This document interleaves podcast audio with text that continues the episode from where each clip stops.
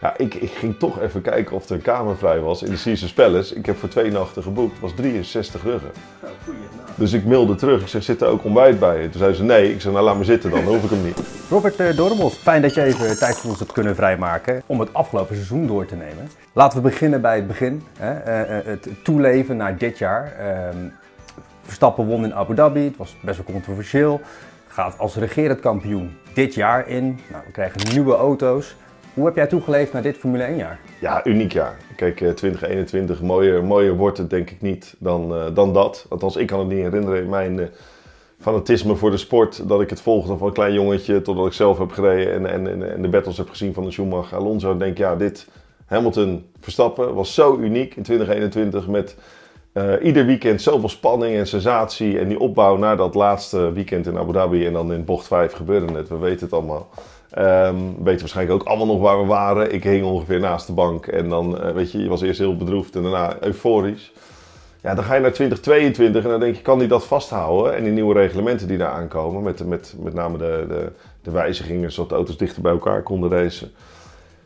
Geen idee, totdat je aankomt in Barcelona en in één keer die grote verschillen ziet. En dat is ook de charme van de sport. Dus um, voor de bookies, de mensen die hadden ingezet op van nou, Mercedes is wel echt out of the box aan het denken. Die zullen toch wel zo slim zijn dat ze echt iets hebben bedacht wat de anderen wellicht over het hoofd hebben gezien. Uh, die waren hun geld kwijt, waarschijnlijk. ja. In de openingsfase van het jaar was Ferrari enorm sterk. Nou, Verstappen viel twee keer in drie races uit. Ja, hoe, hoe, hoe bleef je dat dan? dan? Dan wordt het toch wel ernstig. To finish first, first you have to finish. Dus, uh, sommige mensen worden er flauw van als ik het zeg, maar het is gewoon echt zo. Um, en, en, en dan zie je in één keer dat je, ondanks dat je zo nou, niet dominant was, maar dat je kampioen bent geworden, met een goed gevoel die winterstop ingaat. Dat je dan denkt, oh, de auto is niet alleen te zwaar, hij is ook nog eens een keer niet eens de snelste over één ronde. En hij is niet betrouwbaar. Ja, dan heb je wel een serieus probleem. Is het nou uiteindelijk dat Red Bull dit jaar nou zo goed is geweest? Of heeft Ferrari het hier laten vallen? Ferrari heeft zeker het kampioenschap uh, uh, zelf uh, verpest. In die zin, ze hadden denk ik geen kampioen kunnen worden. Met, met, met als je ziet de consistentie van de Red Bull, dan is het natuurlijk Red Bull die het ook gewoon zelf heeft geclaimd. Maar de voorsprong die ze hadden aan het begin van het seizoen, ondanks de fouten die ze maakten, ja, die had natuurlijk veel groter kunnen zijn, die voorsprong. Dat dan daarna Red Bull in inhaalslag pleegt. Dat is, dat is uh, uh, niet te overzien vanuit Ferrari's perspectief. Maar zij kunnen zichzelf in de spiegel aankijken en denken: oef, wat hebben we veel laten liggen. Niet alleen het team, maar ook de rijders. Ik hoopte ook op een mooie battle met Leclerc en, en Max. Hè, dat zag je ook in uh, een van de eerste straatcircuits. Ja, dat ze dan met die DRS-zondes een beetje aan het stoeien waren met elkaar en zo. Ja, dat, dat was te gek. En toen dacht ik: oké, okay, dit kan wel eens wat worden. Het voelde al wel anders, de intensiteit van de battle. Het was wiel aan wiel, maar het was geen touché. Bij Hamilton was het toch wel vaak, uh, waar is die, waar is die, waar is die? Oh, daar is die. Um, maar, maar ja, het mocht niet zo zijn uiteindelijk. En uh, niks te nadelen van Max natuurlijk. Een waanzinnig, waanzinnig dominant seizoen. En eigenlijk had hij het al een beetje op voorhand voorspeld van het levenswerk is uitgekomen in 2021. Alles wat nu komt is bonus. Ja. Dus ja, dan ben je wel heel gevaarlijk voor de concurrentie. Want dan, dan is de rem eraf. Voor, voor zover hij er ooit op heeft gezeten.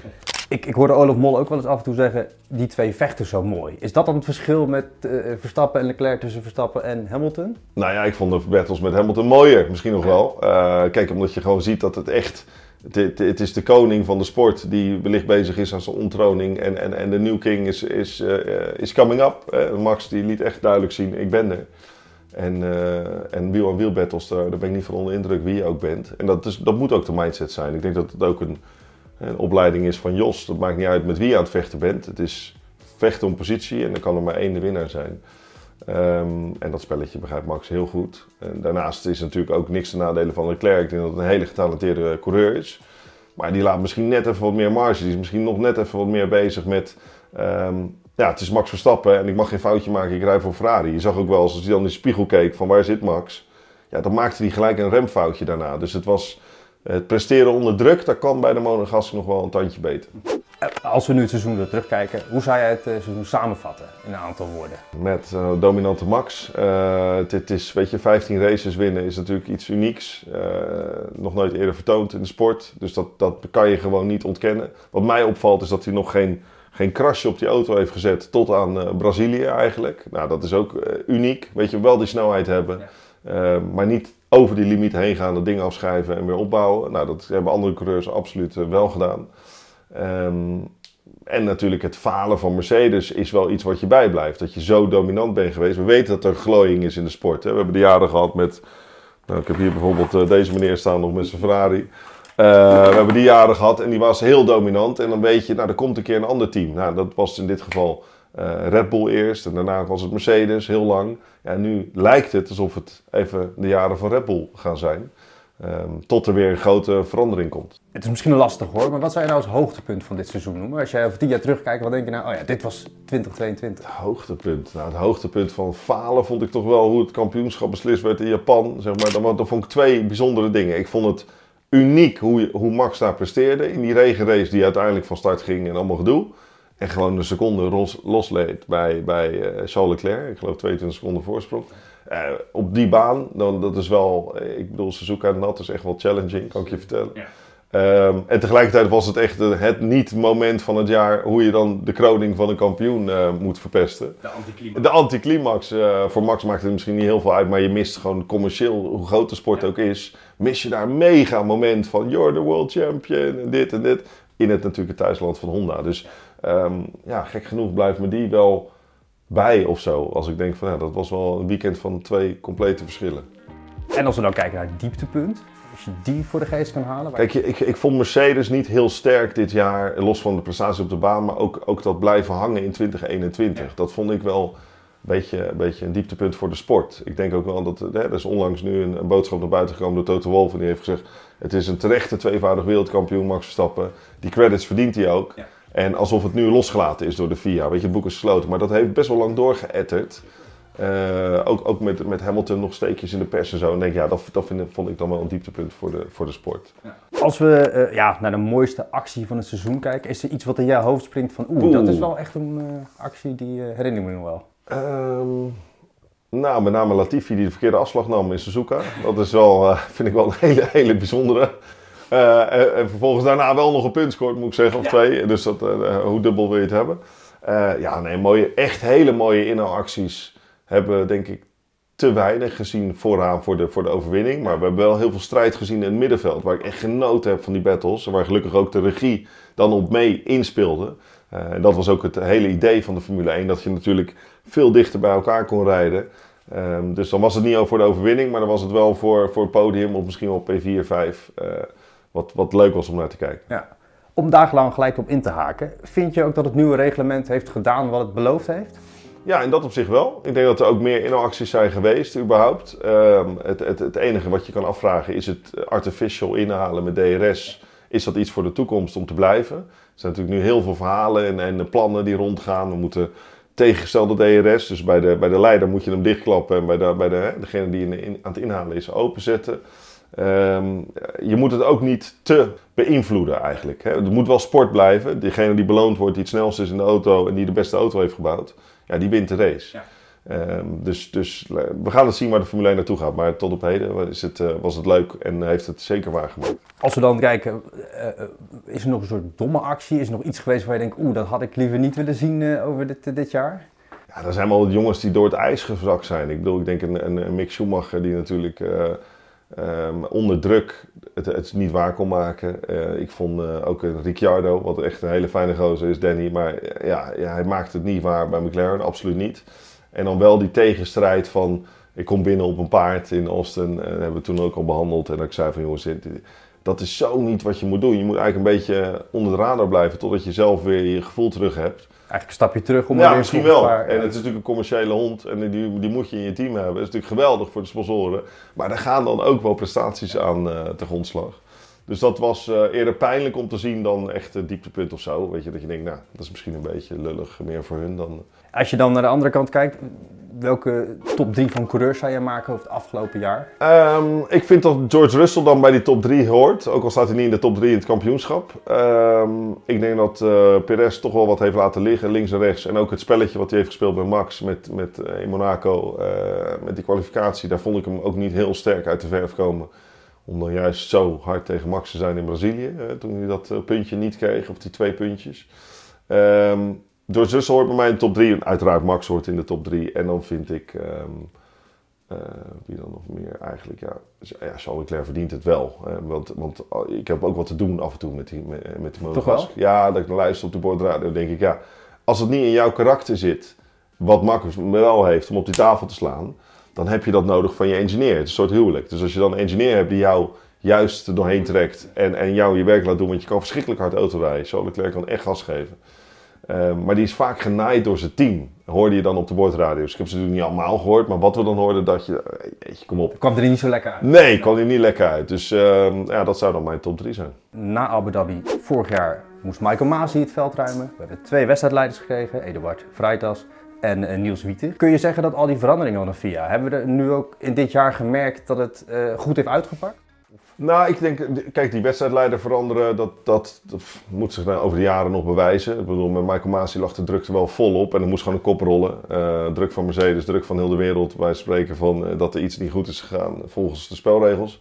Um, blij dat dat hoofdstuk gepasseerd is. Sneu voor Michael Masi. Aan de andere kant denk ik dat die nieuwe regels zijn van uh, niet heel de tijd ingrijpen tijdens de race, maar de coureur bijvoorbeeld de positie terug laten geven. Dat hebben we vaker gehoord, dat als je buiten de baan inhaalt, hoor je de engineer tegen de coureur zeggen: geef hem alvast terug. Ja, dan krijg je weer leuker racen. Dus laat meer verantwoording bij de coureurs. Ik denk dat dat wel goed gelukt is. Uh, dat niet de hele tijd zeiken om een gele kaart, weet je, zoals die voetballers kunnen doen. Laat ze gewoon racen. Um, en, en de race directors, ja, volgens mij zit er wel iets meer consistentie in. Maar nog steeds uh, iets te veel penalties die lastig zijn uit te leggen soms aan de kijker. We hebben de kalender van dit jaar gehad. Miami is er bijvoorbeeld bijgekomen. Vind je het een toevoeging, zo'n race? Ik vind uh, Miami niet een bijzonder circuit. Dat is me niet bijgebleven. Wat me wel bij gaat blijven, denk ik, is dat er nu drie Grand Prix zijn in Amerika. We hebben natuurlijk Austin, Texas, die, die heeft zich nu wel op de kaart gezet en bewezen. Miami, ja, oké, okay, die gaat ook door. Maar dan krijgen we Las Vegas erbij op zaterdagavond. Ja, ik, ik, ging toch even kijken of er een kamer vrij was in de Caesars Palace. Ik heb voor twee nachten geboekt. Het was 63 ruggen. Oh, goeie gedaan. Dus ik mailde terug. Ik zeg, zit er ook ontbijt bij? En toen zei ze, nee. Ik zeg, nou laat me zitten dan. Dan hoef ik hem niet. Maar dus dat is een commerciële boom daar gewoon. Gaat helemaal nergens over. Dan denk ik, oké, okay, dan is een straatcircuit nog wel gaaf om dat te doen. Want het hoort nou eenmaal bij de sport. Het is ook gewoon big business. Dus Monaco, Singapore en dan Las Vegas. Ja, dat is wel, wel gaaf. Dan vind ik Baku een straatcircuit wat, wat je erbij kan hebben, omdat er toch altijd wel actie gebeurt. En een heel lang karakteristiek rechtstuk heeft, dat je een compromis moet sluiten. Maar Miami denk ik dan, ja, qua straatcircuit vind ik hem niet. Het is gewoon rondom een parkeerplaats heel hard rondjes rijden. Dat is, eh, daar zijn die auto's niet voor gebouwd. Nee. Dat is zonde. Trend om meer races in Amerika eh, te hebben, dat, dat zie je dus wel als positief. Nou ja, het is een verschrikkelijk groot continent natuurlijk. Dus drie races daar, dat is alsof, kijk hoeveel we in Europa hebben binnen een paar uur rijden. Dus dan, uh, dat is niet eens zo gek als daar nog één bij zou komen. Uh, maar laat het wel een roadcourse zijn. Hè? Ja. Dus, dus uh, ze hebben daar hele bijzondere circuits. Dat weet ik nog uit mijn Chamcar dagen, IndyCar dagen. Die zijn wellicht wat iets te gevaarlijk voor Formule 1. Dus er zal wel wat aangepast moeten worden. Maar, maar misschien kunnen we daar niet investeren. Dan krijg je toch Um, ja, een Formule 1 auto op de limiet in, in echt snelle bochten. En in plaats dat je nog een straatcircuit, dat zou ik even niet meer doen. Uh, ja, daar waar de circuits bij komen, moeten er ook een aantal verdwijnen. Um, Frankrijk verdwijnt bijvoorbeeld. Ja, sneu, sneu. Ja, was ik echt de zakkenas. Was ik, nee. Nou ja, Frankrijk, weet je, ik ken het circuit, ik heb er nooit geraced, maar ik ken het van dagenlang rondjes rijden voor Red Bull als testcoureur. Ja. Uh, en maakten we het nat, het circuit. En dan deden we een natte setup voor Monaco. En dus middags deden we de droge setup voor Monza. En dat kan allemaal op het ene circuit. Dus het high-tech test circuit is super gaaf concept. Ja. Maar laat het ook dan een high-tech test circuit blijven. Uh, want het heeft niet de, de, de magie om, uh, om te racen, in mijn optiek. Ik vind wel dat je, dat je de sport niet moet veranderen in, uh, in circuits waar je alleen maar asfalt run-off hebt en dat je alles kan controleren. Hè? Dan, dat is misschien voor camera's posities leuk, maar voor de coureurs wordt het gewoon minder uitdagend. Ja. Want wat gebeurt er als er een grimbak ligt? Of als er een asfaltrun-off ligt? Ja, als er een grimbak is, dan, dan rem je er naartoe gedurende de sessies. Omdat de baan meer grip krijgt. Eerst begin je bij 100 meter remmen, dan ga je naar 90, probeer je de 80. Want je weet als het fout gaat, ga ik door de grimbak op gedoe toestanden. Maar bij circuits waar het gewoon één grote asfalthoop is, dan is het reversed denken. Want dan ga je gewoon gelijk op de limiet remmen en dan schiet je rechtdoor en lukt het niet. Dus het is ook een andere rijstijl, ga je aanpassen. Um, en dat zou je in Suzuka en dat zou je in Spa niet doen. Dus nee, alsjeblieft, laat die echt op de kalender blijven. Daar ben ik een groot voorstander van. Dan gaan we even inzoomen op een aantal teams. Uh, we hadden net al even kort Ferrari aangehaald. Nou, laat ik daar dan eventjes nog uh, bij terugkomen. Ze kwamen inderdaad sterk uit de startblokken dit jaar. Um, kunnen we, nou ja, jij zei het net zelf al, kunnen we Leclerc nou eigenlijk al iets verwijten in de titelstrijd? Heeft hij echt iets nagelaten om, om, om, om het hele jaar te kunnen vechten? hij heeft wel... eh, Ik bedoel, Australië was die mega dominant. En dat was ook al een nekslagje natuurlijk naar Max toe toen, eh, of naar Red Bull. Dat ze dachten, oké, nu wint eh, Ferrari met zoveel overmacht hier. En hadden ze geloof ik een 6, 47 punten voorsprong. Ja, dan, dan geloof je bijna niet meer in de titel. Maar dan daarna kijk je hoeveel fouten Leclerc heeft gemaakt. Zelf rijdersfouten zijn er best veel geweest. Maar natuurlijk de meest bekende is denk ik in Paul Ricard.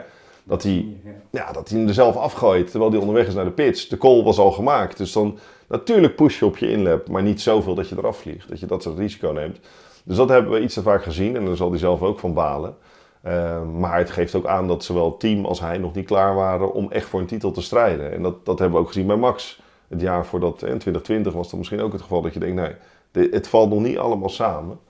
Um, maar ja, nu met wijzigingen in de organisatie moet dat wel goed komen. Frederik Vasseur gaat het natuurlijk overnemen straks. Is hij de man die dat team kan omdraaien tot een kampioenschapswaardig team? Um, in Matteo Binotto is het zeker niet. Dus hè, die heeft zijn kans gehad, heeft bewezen, heeft prachtige staat van dienst binnen Ferrari doorgegroeid alle lagen. Dus het respect zal er zijn, maar het respect wat je op een gegeven moment als CEO, team principal moet, moet hebben en ook moet verdienen, uh, is toch wel wat anders. En dat is gebleken. En uh, ik denk dat hij iets te zachtaardig was binnen, in ieder geval naar de media toe of, naar de rijders toe als er iets niet ging. Uh, de killer teambaas, de jongste, een van de jongste en meest succesvolle is natuurlijk Christian Horner. Waar ik zelf intensief mee heb samengewerkt, ook in de juniorenklasses naar de top toe. Dus Formule 2 met name en toen later in Formule 1. Ja, wat maakt hem bijzonder is dat hij dan toch leiding kan geven aan een organisatie. Mensen onder juiste poppetjes op de juiste plek kan zetten. Maar ook afscheid kan nemen van mensen als het niet werkt. En, en die druk leek wel of ze dat niet voelden bij Ferrari. Dus, dus nou, nu nemen ze afscheid van Matteo Binotto. Er komt inderdaad dan Frederik van Zeur binnen. Met een goede staat van dienst bij verschillende teams. Maar wat moet hij dan doen zijn eerste dag op kantoor? Mensen naar huis sturen. Ja. Veranderingen toepassen. Dat, mensen meenemen. Ja? Ja, dat je, er moet wel wat anders gebeuren. Ik riep het al van de zomer. Van als je na de zomer weer doorgaat op hetzelfde. Dan, dan de kans is vrij groot dat je weer dezelfde fouten gaat maken. Um, en dus je moet geen angstcultuur. Maar je moet wel begrijpen dat als je niet op on de bal zit. Dat je dan waarschijnlijk wordt uh, verplaatst uit het team om een functie elders. Zoiets. Um, dus ik, ik, ik ga daar naar kijken met, met uh, veel enthousiasme om te zien. Want ik verdien, of wat ik vind dat Ferrari verdient, dat ze weer uh, vooraan rijden. Maar uh, dan moeten ze wel de juiste mensen hebben. Gaan we naar Red Bull. Ja. Uiterst succesvol jaar dit, dit seizoen, nou, 17 overwinningen. Ja. Wat voorspelt dit allemaal voor de toekomst? Kijk, ze zijn natuurlijk heel erg dominant geweest, maar we hebben ook wat haarscheurtjes gezien in de relatie tussen Perez en Verstappen. En ze zullen elkaar ongetwijfeld nog wel een aantal keren nodig gaan ja, ja, hoe, ja, hoe kijk jij daarnaar? Um, ja, ik kijk ernaar dat het gewoon een, een, een, heel bijzonder jaar is geweest voor Red Bull. Ik denk Zandvoort vond, vond ik uniek om, uh, om mee te maken, omdat we daar ook voor Red Bull een mooie avond mochten organiseren. En dan zat de vrouw van Dietrich Mattisits was erbij. En uh, het was eigenlijk het, het jaar van Red Bull waar het allemaal moest gebeuren. Terwijl de eigenaar, de founder van het magische drankje uit Oostenrijk dood en doodziek was. En zeker nog het jaar niet heeft gehaald. Dus de, een, een, met een dubbel gevoel ging dat team erin. Maar tegelijkertijd hebben ze ja, alles kunnen winnen. Inderdaad, wat je zegt, 17 overwinningen. De constructeurstitel uh, mist alleen nog die tweede plek van Perez. Maar voor de rest, weet je, het was, het was magisch.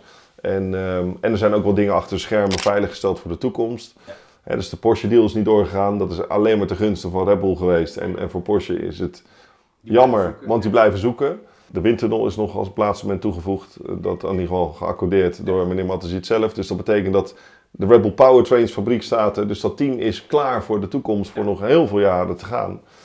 Um, dus ja, dat ziet er eigenlijk wel rooskleurig uit. Ondanks dan die kleine issues met het team, uh, met Max en Perez. Wat op zeg maar, wat ze bereikt hebben een kleine issue was, ja. in mijn optiek. Maar jij verwacht niet dat dat nog, dat Perez op een gegeven moment denkt, ja, maar nu heb, heb jij mij nodig, nou, laat nou maar zitten. Uh, ja, maar ja, dan moet hij wel in de buurt rijden. Dat is waar, dat is Hè? wel dus dat is, dat, is, uh, dat is leuk om te zeggen, ja. maar uh, ja, ik heb het nog niet gezien dit jaar. Het grootste gat tussen de twee coureurs was ook tussen Max en, en, en Perez in kwalificatie. ondanks dat je zou denken dat het ergens anders is. De consistentie was gewoon dat hij er niet echt bij zat, behalve aan het begin. Zou, zou je hem omschrijven als de ideale tweede coureur? Ja, maar als hij het zelf ook erkent. Pak je overwinningen mee en pak je momenten mee. Maar je gaat Max niet verslaan. En dat is, uh, dat is wel duidelijk, denk ik. Gaan we naar dat uh, andere topteam. De laatste die over is gebleven, Mercedes. Hoe kijk je naar de ontwikkeling van Mercedes dit jaar? Ja, Mr. Consistency. Ik was wel echt uh, onder de indruk van George Russell. En ik, en ik, ik, ik probeer een beetje te begrijpen in de situatie waarin hij zat. Want hij komt van een auto die... De Williams was gewoon niet goed. Kon wel in de regen bijzondere dingen laten zien. Maar dan stap je over naar een ander team. En dan is de auto zoveel beter. De mensen zijn beter, de auto is sneller, alles is sneller. Ik had al bij Minardi naar Red Bull bijvoorbeeld. Dat je denkt op hetzelfde circuit ben ik nu anderhalf seconde sneller. Hoe kan dat nou? Dat is materiaal. Maar als je dan ook nog eens een keer een Lewis Hamilton naast je hebt. Ja, die toch dat team wel leidt. En, en, en de King is daar. En dat je die dan uh, op consistentie door niet te klagen. Ik bedoel, ik heb hem heel het seizoen niet horen klagen. Aan het begin in ieder geval niet. Later wel een beetje. Uh, maar gewoon blij met zijn job. En ja, ik had er meer van verwacht, maar ik haal het maximale eruit. Is dat de vierde, vijfde, is dat derde, is dat ook goed. Uh, dus ja, en daardoor verdiende hij ook wel die ene overwinning die Mercedes dan heeft gepakt. Die was ook wel terecht voor, uh, voor George Russell. En uiteindelijk heeft hij ook Lewis Hamilton verslagen. Ja, is, we kunnen ook nog nog niet veel kunnen we zeggen. niet veel zeggen. Is, dat, is dit nu gewoon de trend? Russell gaat Hamilton de komende jaren verslagen? Nou ja, ja je betaalt de een 50 miljoen, de ander krijgt 5 miljoen. Dus als team ga je ook denken van... Uh, maar laten we niet vergeten, het is net als met WK voetbal. Uh, Cristiano Ronaldo wordt in één keer afgeschreven door een andere jong talent uit Portugal. Maar het is wel Cristiano Ronaldo. In dit geval is het wel Lewis Hamilton. Die geef je hem een goede auto misschien volgend jaar... Uh, komt net dat beetje extra eruit. Wat er nu niet in zat ten opzichte in de strijd met een George Russell. Maar George is ook gewoon bloedje snel. Dus uh, ja, kom maar op. En ze gaan door met deze filosofie. Dus die, die, die sidepods. Um, dat vind ik ook leuk aan Formule 1. Dat iedereen zijn eigen uh, ja, techniek en filosofie erop nahoudt. Maar um, ik, ik, ik, ben benieuwd of, of Hamilton nog terugkomt op die manier. Op die, op die hoogte. Nou, dat is gelijk voorbeduurd. Mijn volgende vraag. Gaan we nog Verstappen versus Hamilton zien? Dat is toch een beetje de strijd. Ja, ja dat, dat is de strijd die je wilt als, als uh, promotor van de Formule 1. Maar ook als fan, als liefhebber. Um, en aan de andere kant, George Russell met Max, die battle die we gezien hebben in, wat voor mij was Brazilië, hebben ze, ja, dat was al, ja, dat was al heel gaaf om te zien. En dat werd fair en hard gereisd dat die mannen uitstapten en elkaar een knuffel gaven van cool. Dat heb ik bij Hamilton nog niet gezien. Dat begrijp ik. Er zit meer spanning, er zit meer uh, agressiviteit. Um, maar ja, al vechten er vier volgend jaar om een overwinning. Vind ik ook goed. We krijgen volgend jaar een aantal nieuwe uh, gezichten op de, op ja. de uh, grid. Ja. Um, van wie moeten we, op wie moeten we echt gaan letten volgend jaar? Ik vind uh, het hele jonge duo bij McLaren wel interessant. Uh, natuurlijk, uh, Lennon Norris is heel jong, maar heeft al best wel wat ervaring.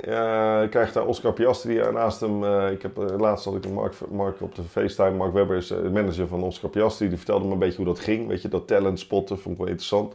Uit de Formule 3 opgepikt. En die jongen heeft eigenlijk alles gewonnen wat er is. Maar ja, bij Alpine waren ze aan het slapen en gaven ze hem niet de deal die hij verdiende. En bij McLaren wel. Die geloven dus ook in jong talent. Net als dat Red Bull dat doet. Dus daar kijk ik wel naar uit hoe die twee met elkaar in de weer gaan. Want als hij gelijk Lennon Norris kan verslaan, boe. Dan ziet de carrière er ook heel anders uit. Of als hij de eerste keer ja, een beetje erachter blijft, dan wordt dat nog wel geaccepteerd. Maar in ieder geval twee jongens die elkaar pushen. Um, Ferrari naar een hoger niveau, daar kijk, ik, daar kijk ik naar uit. Maar goed, het zijn dezelfde gezichten. En natuurlijk nieuw, nieuw gezicht, Nick de Vries. Die, um, die bij AlphaTauri gaat debuteren. Gasly zei gisteren of eergisteren ergens van... Het is volgens mij, ik heb gehoord dat het de beste auto's die ze ooit gebouwd hebben. Nou, dat is natuurlijk uh, goed nieuws voor, uh, voor Nick. Muziek in de oren. Want als de auto uh, niet goed is, ja, dan, dan, dan ben je ook niet in beeld. En dan worden je prestaties niet zo gewaardeerd als dat het bijvoorbeeld met de Williams... was geen betere tijd om in te vallen als Monza. Want dat was het enige weekend waar die auto snel zou gaan. En die Albon die lag te balen in het ziekenhuis. En ik denk, god, wat is enige kans op dikke punten. Ja, nieuw noem ik hem niet, Hulkenberg. Maar een comeback kit. Uh, derde leven, inmiddels vierde nee, leven, weet ik het. En die gozer heeft bijna elk pak van een race team aangehad in de Formule 1. Um, ja, uh, ik denk uh, we gaan zien of Haas dan daar voordeel bij krijgt door twee van die ervaren mannen. En Alonso bij Aston Martin. Ik hoor allerlei verhalen dat dat het nieuwe topteam moet gaan worden. Wat... Nou, ik heb toevallig gisteren iets over zitten lezen. Die hebben die faciliteiten zo uitgebouwd in Silverstone, waar ze zitten, vlakbij het circuit. Nieuwe windtunnel, meest high-tech windtunnel. Dus de, hun auto wordt ontwikkeld in die nieuwste windtunnel. Dus misschien uh, gaat zich dat uitbetalen in een uh, kanon van een auto. Uh, ze hebben heel veel mensen weggehaald, 150 man weggehaald bij allerlei topteams. Dus heel veel kennis en data ingekocht. Ja, dan mag je er wat van verwachten met een Fernando Alonso, die, die daar plaats gaat nemen. Um, maar natuurlijk geen nieuw gezicht, maar wel gewisseld eventjes van team. Uh, wie hebben dan, ja, bij Williams hebben een nieuw gezicht, maar ja, daar, daar, daar, mag je niet veel van verwachten, denk ik. Logan Sargent, dat is leuk voor de Amerikaanse markt. Dat die, uh, dat die moet vooral vlieguren maken, als ik het goed Ja, dat denk ik wel. Welk cijfer zou jij dit uh, seizoen geven? Een, een 9. Een 9, ja? Een 9 wel, ja. Ja, omdat we toch wel hebben gezien dat reglementwijzigingen werken. We hebben toch een beetje dat oranje brilgevoel van onze Nederlander met de nummer 1. Die maakt het wel even waar. Ja, hoe trots kan je zijn? 15 overwinningen. Ehm, ja, dus allemaal al was het een, een, een leuk seizoen. En, maar het wordt geen 10 omdat je die spanning om een kampioenschap mist.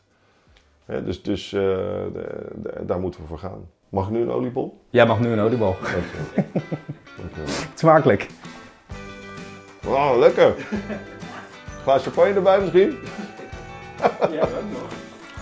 Oh, echt een goede oliebol. Kijk, Smakelijk. jongens, gelukkig nieuwjaar. Tot volgend jaar.